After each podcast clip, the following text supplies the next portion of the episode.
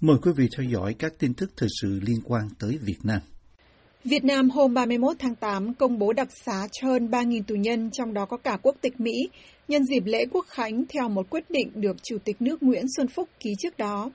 Quyết định do ông Phúc ký ban hành hôm 30 tháng 8 và có hiệu lực ngày 1 tháng 9 đặc xá cho 3.026 phạm nhân, gồm 283 người bị kết án tù vì các tội danh tham nhũng và kinh tế, cùng với những tù nhân phạm các tội hình sự khác, theo truyền thông trong nước. Trong danh sách đặc xá năm nay có 21 phạm nhân nước ngoài với 7 quốc tịch khác nhau, theo Thứ trưởng Bộ Công an Lê Quốc Hùng cho biết trong buổi họp báo công bố quyết định đặc xá của Chủ tịch nước tại Hà Nội hôm 31 tháng 8.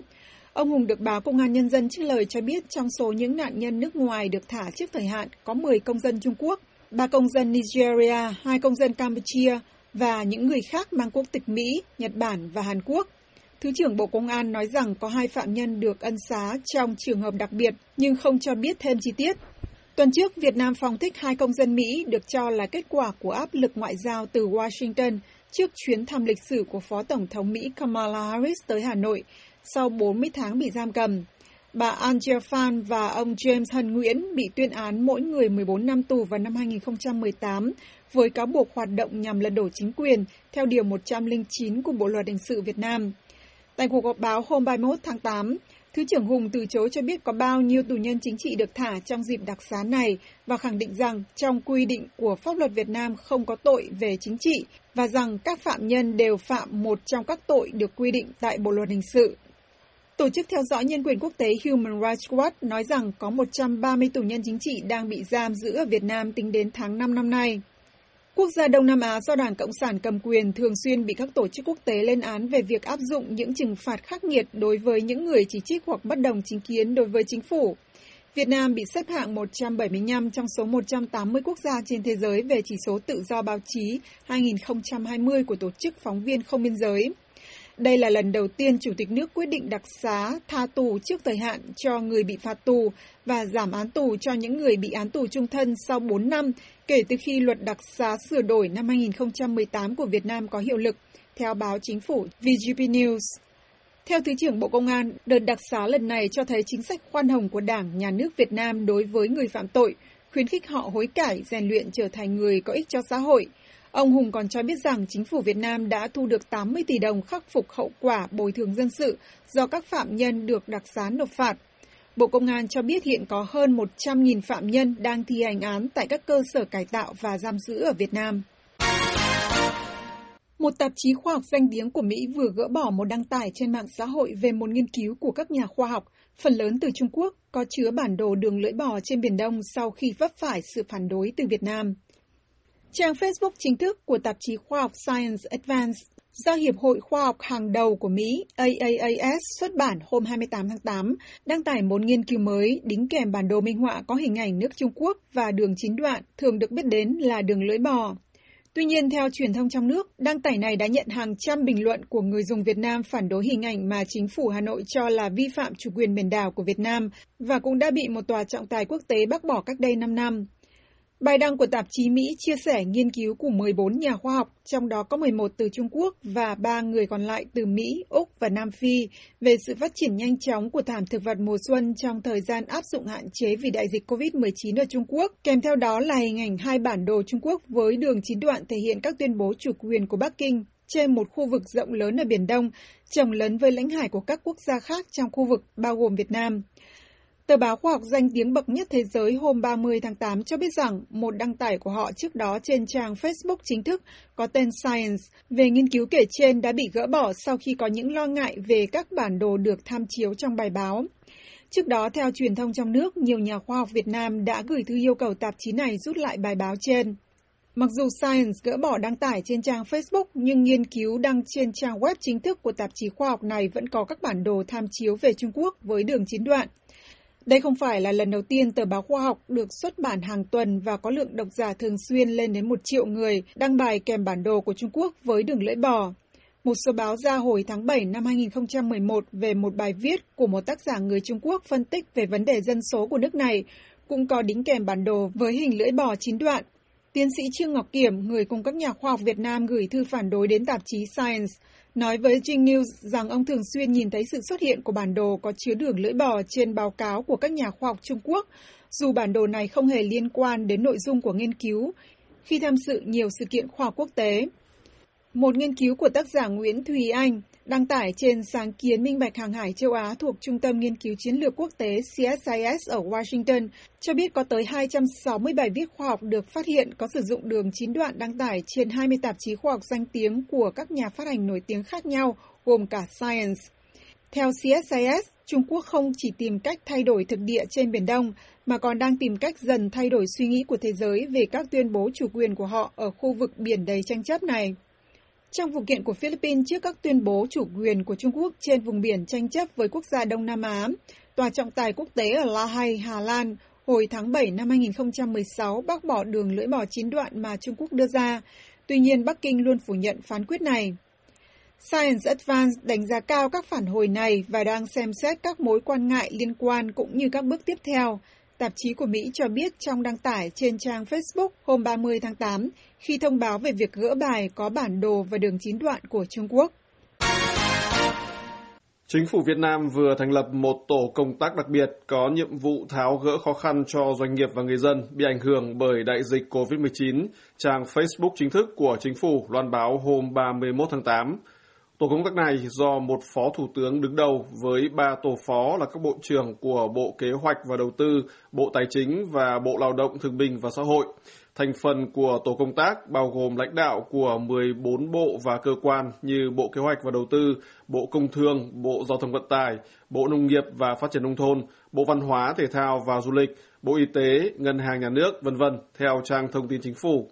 Tổ công tác có nhiệm vụ chủ động nắm thông tin, tổng hợp các khó khăn vướng mắc của doanh nghiệp và người dân, đề xuất với Thủ tướng phương hướng giải pháp để kịp thời chỉ đạo giải quyết những vấn đề quan trọng cấp bách có tính chất liên vùng liên ngành nhằm tháo gỡ khó khăn cho doanh nghiệp và người dân bị ảnh hưởng bởi dịch bệnh COVID-19, Cổng thông tin của Chính phủ Việt Nam cho biết. Bên cạnh đó, về phạm vi hành động, tổ công tác này có quyền yêu cầu các bộ, cơ quan ngang bộ, cơ quan thuộc chính phủ và Ủy ban Nhân dân cấp tỉnh cung cấp thông tin phối hợp thực hiện, cử cán bộ và giải quyết dứt điểm các vấn đề vướng mắc thuộc thẩm quyền của các bộ, các tỉnh hoặc các cơ quan đó.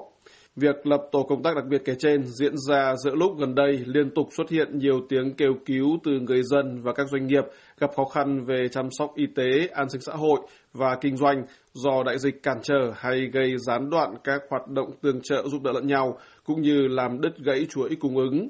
Như VOA đã đưa tin, trong gần hai tháng qua, tại nhiều tỉnh thành thực hiện các lệnh giãn cách xã hội khắt khe, nhất là tâm dịch thành phố Hồ Chí Minh, nhiều người dân kêu than là họ ở trong tình trạng quẫn bách, không có thu nhập, thiếu thốn thực phẩm thuốc men, không được cứu chữa kịp thời, tiền hàng cứu trợ chưa được trao cho họ hoặc được giao quá chậm chạp nhỏ giọt. Về phía các doanh nghiệp trong nước, gần đây nhất, một nhóm đại diện cho các doanh nghiệp vừa và nhỏ đăng lên mạng một thư ngỏ kiến nghị chính phủ giãn miễn đóng bảo hiểm xã hội, giãn giảm các loại thuế và cung cấp ưu đãi lãi suất vì họ đang đối mặt với muôn vàn khó khăn do đại dịch diễn biến phức tạp và kéo dài.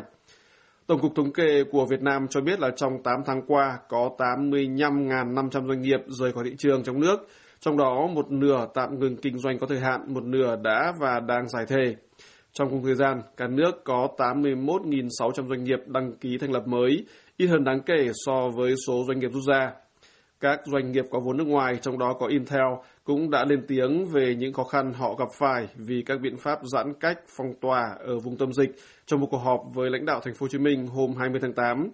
Đại diện của các doanh nghiệp ngoại nói rằng việc tuân thủ các quy định về giãn cách phong tỏa làm chi phí hoạt động của họ tăng cao. Điều này làm cho các đối tác của họ chuyển các đơn hàng sang các nước khác như Trung Quốc hay Singapore. Một phó chủ tịch Ủy ban nhân dân thành phố Hồ Chí Minh công nhận tại cuộc họp rằng hàng chục nghìn doanh nghiệp đã phải tạm ngừng sản xuất, hàng trăm nghìn công nhân đã mất việc làm và cũng bày tỏ lo lắng rằng nếu không có giải pháp kịp thời thì mối nguy đứt gãy chuỗi sản xuất là rất lớn. Dữ liệu do Tổng cục Thống kê của Việt Nam công bố được báo chí dẫn lại hôm 31 tháng 8 cho thấy là bức tranh kinh tế ảm đạm vì đại dịch. Sản xuất công nghiệp của cả nước trong tháng 8 ước giảm 4,2% so với tháng trước và giảm 7,4% so với cùng kỳ năm ngoái, Tổng cục cho biết. Riêng tại những địa phương đang bị dịch bệnh hành hoành nặng nhất so với cùng kỳ năm trước, chỉ số sản xuất giảm rất sâu, đó là Bến Tre và Đồng Tháp giảm sấp xỉ 60%, Thành phố Hồ Chí Minh giảm hơn 49%, Vĩnh Long giảm 41,5%, Tây Ninh và Sóc Trăng giảm trên 30%. Vẫn theo Tổng cục Thống kê, tổng mức bán lẻ hàng hóa và doanh thu dịch vụ tiêu dùng tháng 8 giảm 10,5% so với tháng trước và giảm gần 34% so với cùng kỳ năm trước. Tính chung 8 tháng năm nay, tổng mức bán lẻ hàng hóa và doanh thu dịch vụ tiêu dùng giảm gần 5% so với cùng kỳ năm trước. Ít ngày sau khi một công ty ở Đồng Nai loan báo là sẽ sớm nhập về 15 triệu liều vaccine ngừa COVID-19, một cơ quan quản lý thuộc Bộ Y tế Việt Nam nói hôm 31 tháng 8 rằng họ chưa nhận được hồ sơ về việc nhập khẩu này. Hôm 26 tháng 8, nhiều báo trong nước đưa tin là công ty cổ phần đầu tư hạ tầng Donacoop đóng tại Đồng Nai thông báo đã đàm phán xong với hãng dược Pfizer có trụ sở ở Mỹ về việc đặt mua 15 triệu liều vaccine của hãng và các lô hàng dự kiến sẽ được giao bắt đầu từ giữa tháng 9 sắp tới. Ủy ban Nhân dân tỉnh Đồng Nai đề nghị chính phủ Việt Nam tạo điều kiện cho Donacoop nhập vaccine. Tiếp đến, Văn phòng Chính phủ đề nghị Bộ Y tế xem xét tạo điều kiện cho Donacoop, các bản tin trong nước cho hay. Theo quan sát của VOA, khi đón nhận thông tin này, nhiều người bày tỏ phấn khởi hy vọng về nỗ lực nhập vaccine của Donacoop giữa lúc dịch bệnh đang ngày càng trầm trọng hơn ở Việt Nam với số ca nhiễm liên tục ở mức cao hơn 12.000 người mỗi ngày trong một tuần trở lại đây và đã có gần 11.500 người thiệt mạng chỉ trong vòng 4 tháng qua. Tuy nhiên, cũng có không ít người tỏ ra nghi ngờ liệu một doanh nghiệp tư nhân Việt Nam có đủ tư cách pháp lý để nhập vaccine như vậy hay không.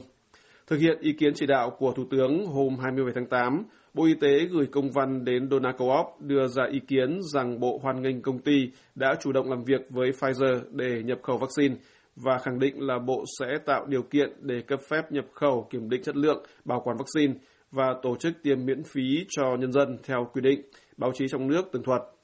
Sau đó, trong các ngày 29 và 30 tháng 8, hai báo Tiền Phong và Thanh niên lần lượt đăng tin cho biết là họ kiểm chứng thông tin với Pfizer và được trả lời rằng hãng dược ở Mỹ chưa bao giờ làm việc với Donacoop. Pfizer nhấn mạnh là họ không bán trực tiếp cho các doanh nghiệp tư nhân hoặc cá nhân trên thế giới, đồng thời khẳng định là trong giai đoạn đại dịch hiện nay, hãng chỉ cung cấp vaccine Pfizer-BioNTech cho các chính phủ và các tổ chức lớn toàn cầu. Thông tin mù mờ về việc Donacoop nỗ lực mua vaccine càng được xua tan thêm khi ông Vũ Tuấn Cường, Cục trưởng Cục Quản lý Dược thuộc Bộ Y tế, cho báo Sức khỏe và Đời sống biết hôm 31 tháng 8 rằng Cục chưa nhận được hồ sơ nào đề nghị cấp phép nhập khẩu liên quan đến 15 triệu liều vaccine Pfizer của công ty Donacoop. Một số báo khác trong nước cũng loan tải thông tin này. Các bản tin dẫn lại Cục Quản lý Dược Bộ Y tế cho biết thêm rằng đến nay, trong danh sách của Bộ về gần 40 đơn vị được cấp phép chứng nhận đủ điều kiện kinh doanh trong lĩnh vực nhập khẩu và bảo quản vaccine, bao gồm cả vaccine ngừa COVID-19, không có công ty dona coop Sau khi đại diện Cục Quản lý Dược làm rõ thông tin, VOA quan sát thấy nhiều người bày tỏ chán thất vọng trên mạng xã hội về việc công ty ở Đồng Nai đánh bóng tên tuổi giữa lúc đất nước phải vất vả đối phó với đại dịch. Dữ liệu về tiêm vaccine do Bộ Y tế công bố tối 31 tháng 8 cho thấy là Việt Nam đã tiêm tổng cộng gần 20 triệu liều, trong đó tiêm một mũi là hơn 17,3 triệu liều, tiêm mũi hai là hơn 2,6 triệu liều. Những con số này đồng nghĩa là mới chỉ có một tỷ lệ tiêm chủng thấp tính trên tổng dân số 98 triệu người của Việt Nam. Kể từ khi có lệnh giãn cách, người dân đi rút tiền tại các ATM sẽ bị nhà chức trách xử phạt với lý do ra đường trong trường hợp không cần thiết. Hôm 18 tháng 8, Ngân hàng Nhà nước Việt Nam chi nhánh thành phố Hồ Chí Minh có yêu cầu nên cho phép người dân đến ngân hàng. Ông Linh ý kiến. Quy định nhà nước hiện tại bây giờ cũng có nhiều cái gọi là bất cập. Thì uh, nếu mà người, người dân người ta có có nhu cầu vậy nên lực lượng chức năng á, nên có một cái biện pháp nào đó gọi là thả lỏng cho người ta một chút xíu. Tại hiện tại bây giờ thậm chí cả shipper đi chăng nữa đi ra đường á, là giờ vẫn bị làm khó. Là chỉ được giao trong quận. Thể là giao ngoài quận là một là cứ quay đầu, hai là vô ghi biên bản phạt. Lực lượng chức năng thì nói là thậm chí mình đi ra rút tiền á. Có nhiều người nói là hình, mình chỉ là mang cái cái cái cái hình ảnh đi rút tiền để đối phó thôi. Chứ thực chất là đi ra được không lý do. Người ta đâu có biết là mình đi rút tiền hay là mình đi đâu đâu. Bởi vì người ta cứ chặn lại là làm khó mình từ hồi thành phố này liên tục gia hạn thời gian giãn cách thì các tiệm vàng cũng đóng cửa luôn, ông Bùi Sáng kể. Nghèo bây giờ là quá vàng mà giờ ra tiệm vàng bán không có được. Nhà nước mà không cho rút thì bà con rất là khó khăn trong việc xoay sở trong gia đình rất là khó khăn. trong mọi dân vấn đề bây giờ những nước cho giải thì anh em vậy là bà con rất là mừng để chỉ có đồng tiền để xoay số và chữa bệnh và có thể mua được mọi việc trong gia đình đỡ trong những ngày dịch bệnh như thế này Đến ngân hàng, hiện chỉ thuận tiện với người dân nào sống ở khu vực mà ngân hàng mình đang gửi tiền đó có trụ sở. Còn sống nơi bị phong tỏa có chốt chặn thì dẫu nhà băng ấy có gần bên, họ cũng vẫn khó thể đến vì nhà chức trách gọi đó là trường hợp không cần thiết. Ông Linh ý kiến. Xét theo cái tình người xíu là nếu mà người ta có công chuyện như là đi đưa đồ ăn hoặc là đi uh, rút tiền để uh, chi tiêu cho cuộc sống mua cái này mua cái nọ. Tại hiện tại bây giờ cách ly hai mươi mấy ngày nữa. Là người dân người ta đâu có tiền trong nhà đâu người ta đâu có thủ sẵn nhiều tiền trong nhà. Người ta phải để trong thẻ. Vậy là những ai có thói quen để tiền trong thẻ giờ đây đang rất khốn khó khi muốn được đi rút tiền, ông Sáng nói. Một thời gian giãn cách là bà con dùng tiền nó cũng hết rồi thì nó khô cạn cái việc bằng tiền. Bây giờ những nước đấu lại chương trình giải thì bà con rất là mừng đều có nhận đồng tiền đó về giải quyết trong công chuyện của gia đình hàng ngày như bệnh đầu đớn của bất đắc dĩ. Đề xuất cho phép người dân đến ngân hàng hiện chưa rõ có được chấp nhận hay không, ông Linh bày tỏ nguyện vọng. Em cũng mong ờ, nhà nước mình dạng giãn ra cho người dân chút xíu. Thí, thí dụ như là đi rút tiền thì ờ, mình nên xí xóa mình cho qua nếu mà người ta có cái lý do chính đáng hơn là thực phẩm. Ví dụ như nếu mà không không có tiền thì làm sao mua thực phẩm? mà nếu mà không qua được chốt thì người ta đâu có tiền đâu mà thậm chí giờ shipper tụi em cũng đâu có vận chuyển được mấy cái vụ mà đi rút tiền giùm đâu mà người dân phải tự đi nó hơi khó khăn là điều đó Tình hình khó khăn này chưa dừng lại khi tin tức cho biết thành phố Hồ Chí Minh được yêu cầu từ chính phủ là phải siết chặt hơn nữa lệnh người dân không được ra đường, các nhu cầu về thực phẩm hàng hóa sẽ được các lực lượng quân sự trách nhiệm cung ứng.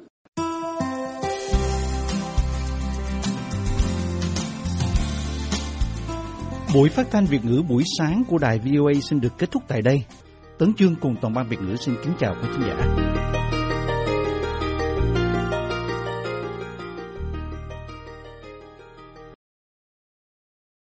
This program has come to you from the Voice of America, Washington.